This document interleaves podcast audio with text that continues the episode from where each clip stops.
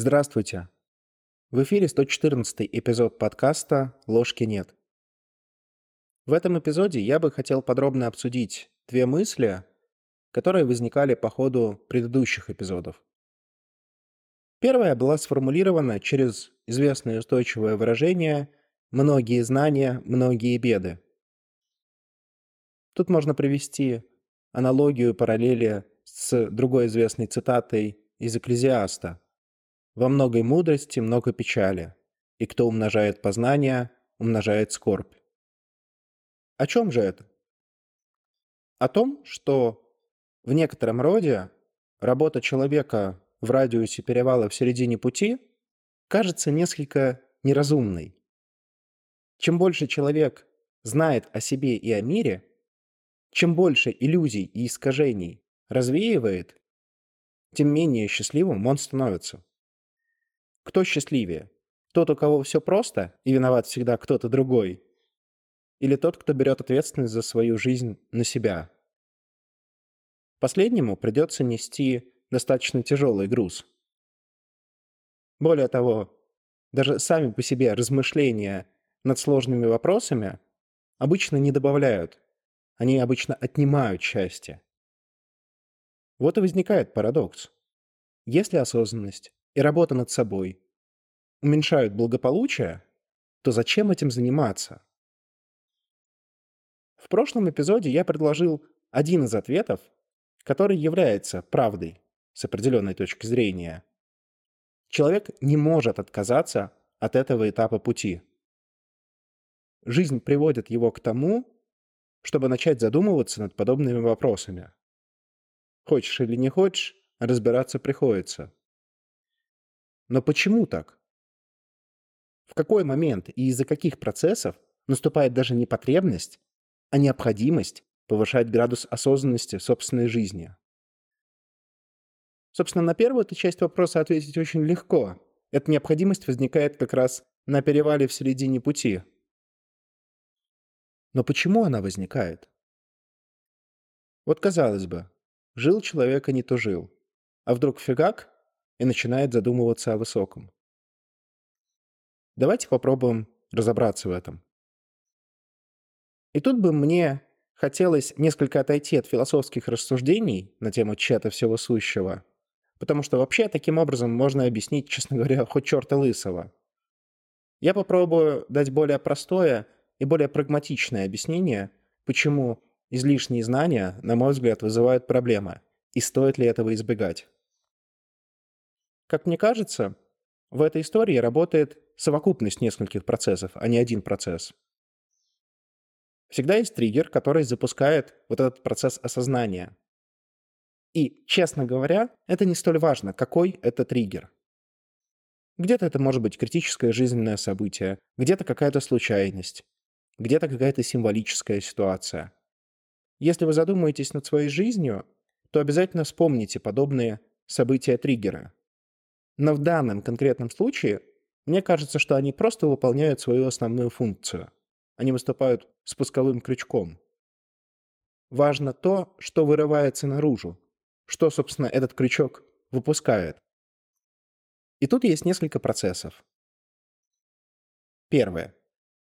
Созданные человеком иллюзии, созданные в первой половине жизни, начинают постепенно разрушаться. Можно помыслить об этом так. В детстве ребенок верит во множество сверхъестественных вещей, будь то Дед Мороз, Фейри или мир во всем мире. Откуда берется эта вера? Ну, можно сказать, конечно, простым образом, что это берется из фантазии и воображения ребенка, но почему фантазия и воображение действуют именно так? Ну, потому что ребенок, он еще не взрослый человек. Ребенку сложно создать реалистичную, объективную картину мира.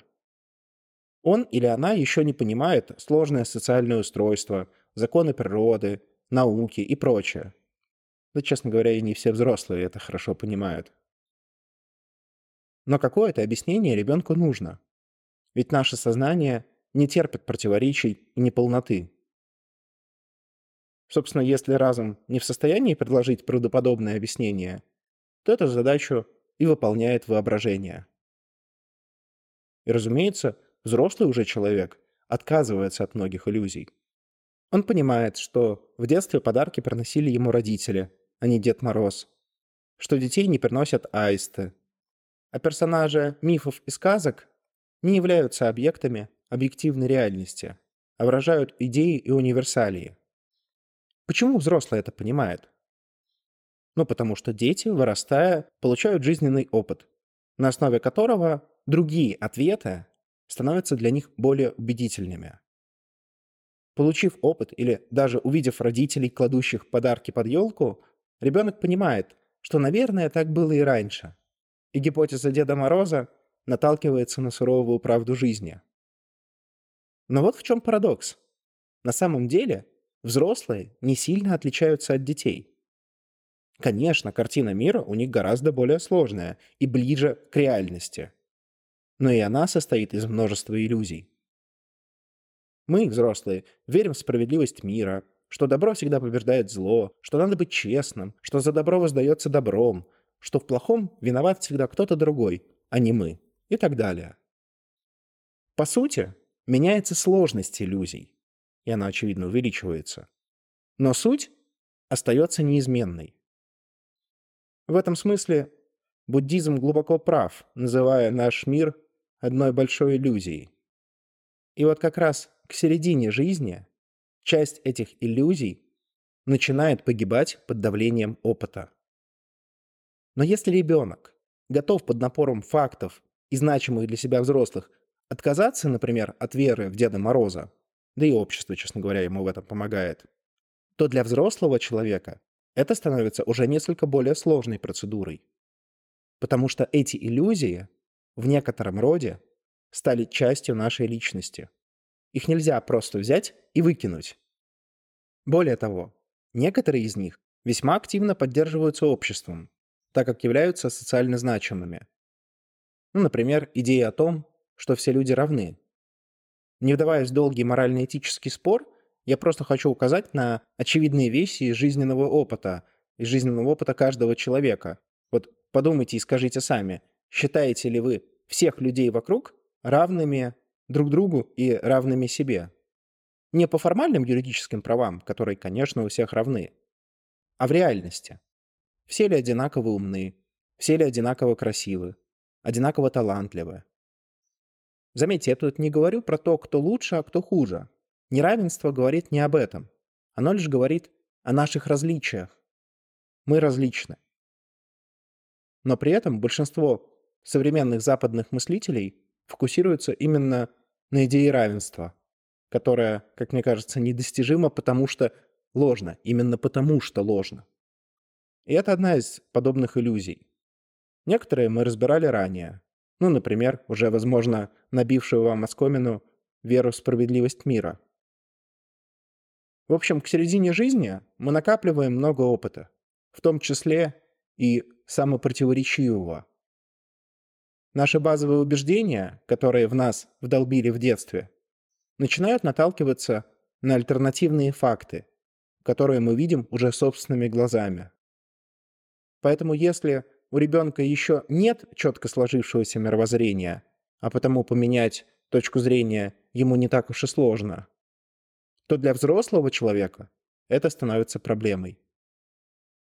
Более того, некоторые изменения в убеждениях непосредственно влияют и на другие сферы жизни – личную, профессиональную, финансовую и так далее.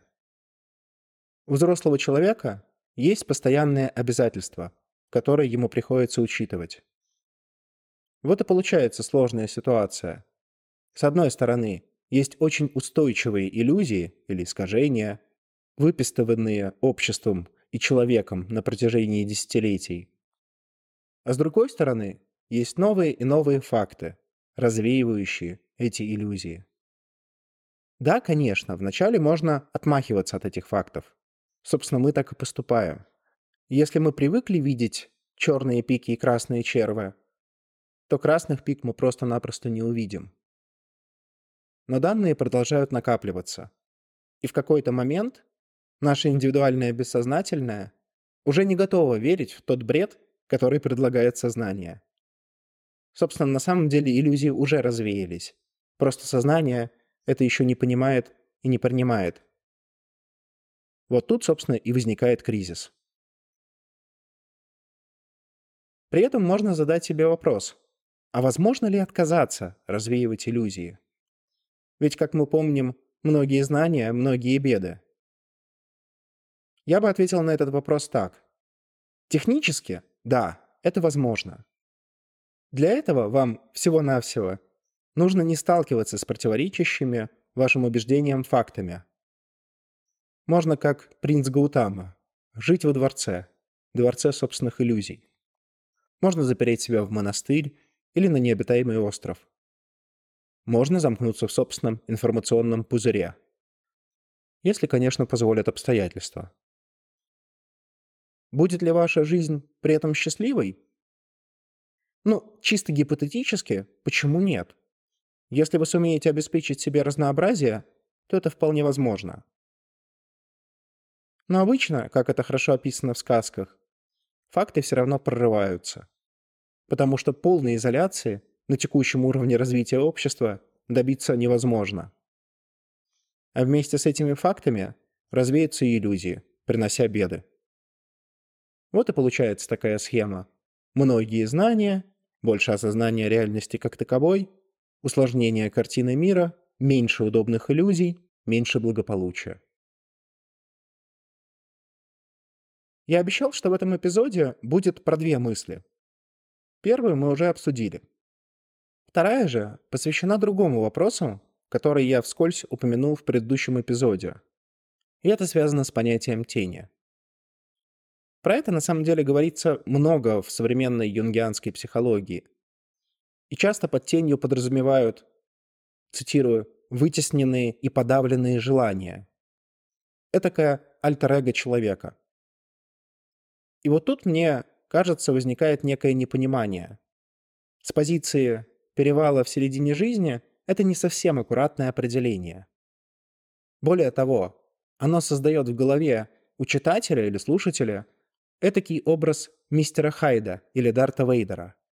Дескать, наша тень — это злой двойник. И типа ему надо как-то давать волю, чтобы выпускать энергию, его там как-то надо интегрировать и так далее. Это весьма односторонний взгляд на реальность. Я бы предложил в контексте обсуждавшегося в этом эпизоде другой вариант определения. И здесь я позволю себе процитировать Джеймса Холлиса. Тень — это травма, которая наносится человеческой природе из-за внедрения коллективных социальных ценностей. Вот в этом определении нет никакой магии, типа злого двойника, подавления, отрицания и прочих не особо понятных обычному человеку психологических терминов. Тут логика крайне простая. Пока мы взрослеем, мы учимся, как себя вести. И мы учимся этому, подражая другим людям. Родителям, учителям, кумирам и так далее. Что-то из этого поощряется социумом, а что-то нет.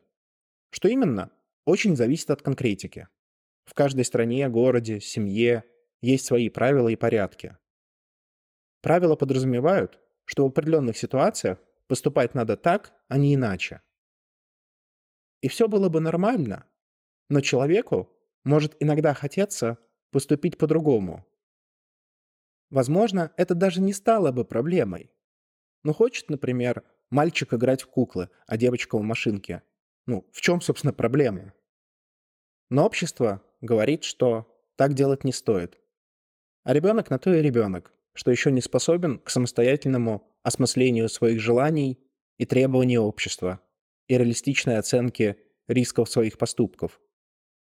Но в более позднем возрасте нами уже владеют цели, которые обычно диктуют свои правила игры. На остановиться и подумать времени просто нет. Вот, собственно, такие нереализованные истории индуцированные социумом, культурой, родителями, и формируют тень. Не злого двойника, а просто то, что мы упустили или не сделали. Причем в большинстве случаев речь вообще не идет о чем-то плохом. Просто так случилось.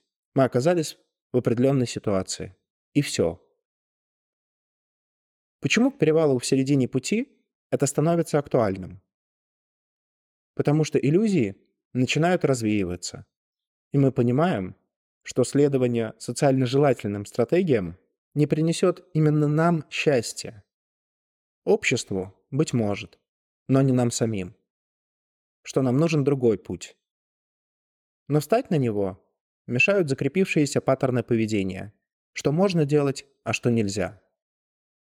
За ними часто нет никакой серьезной логики.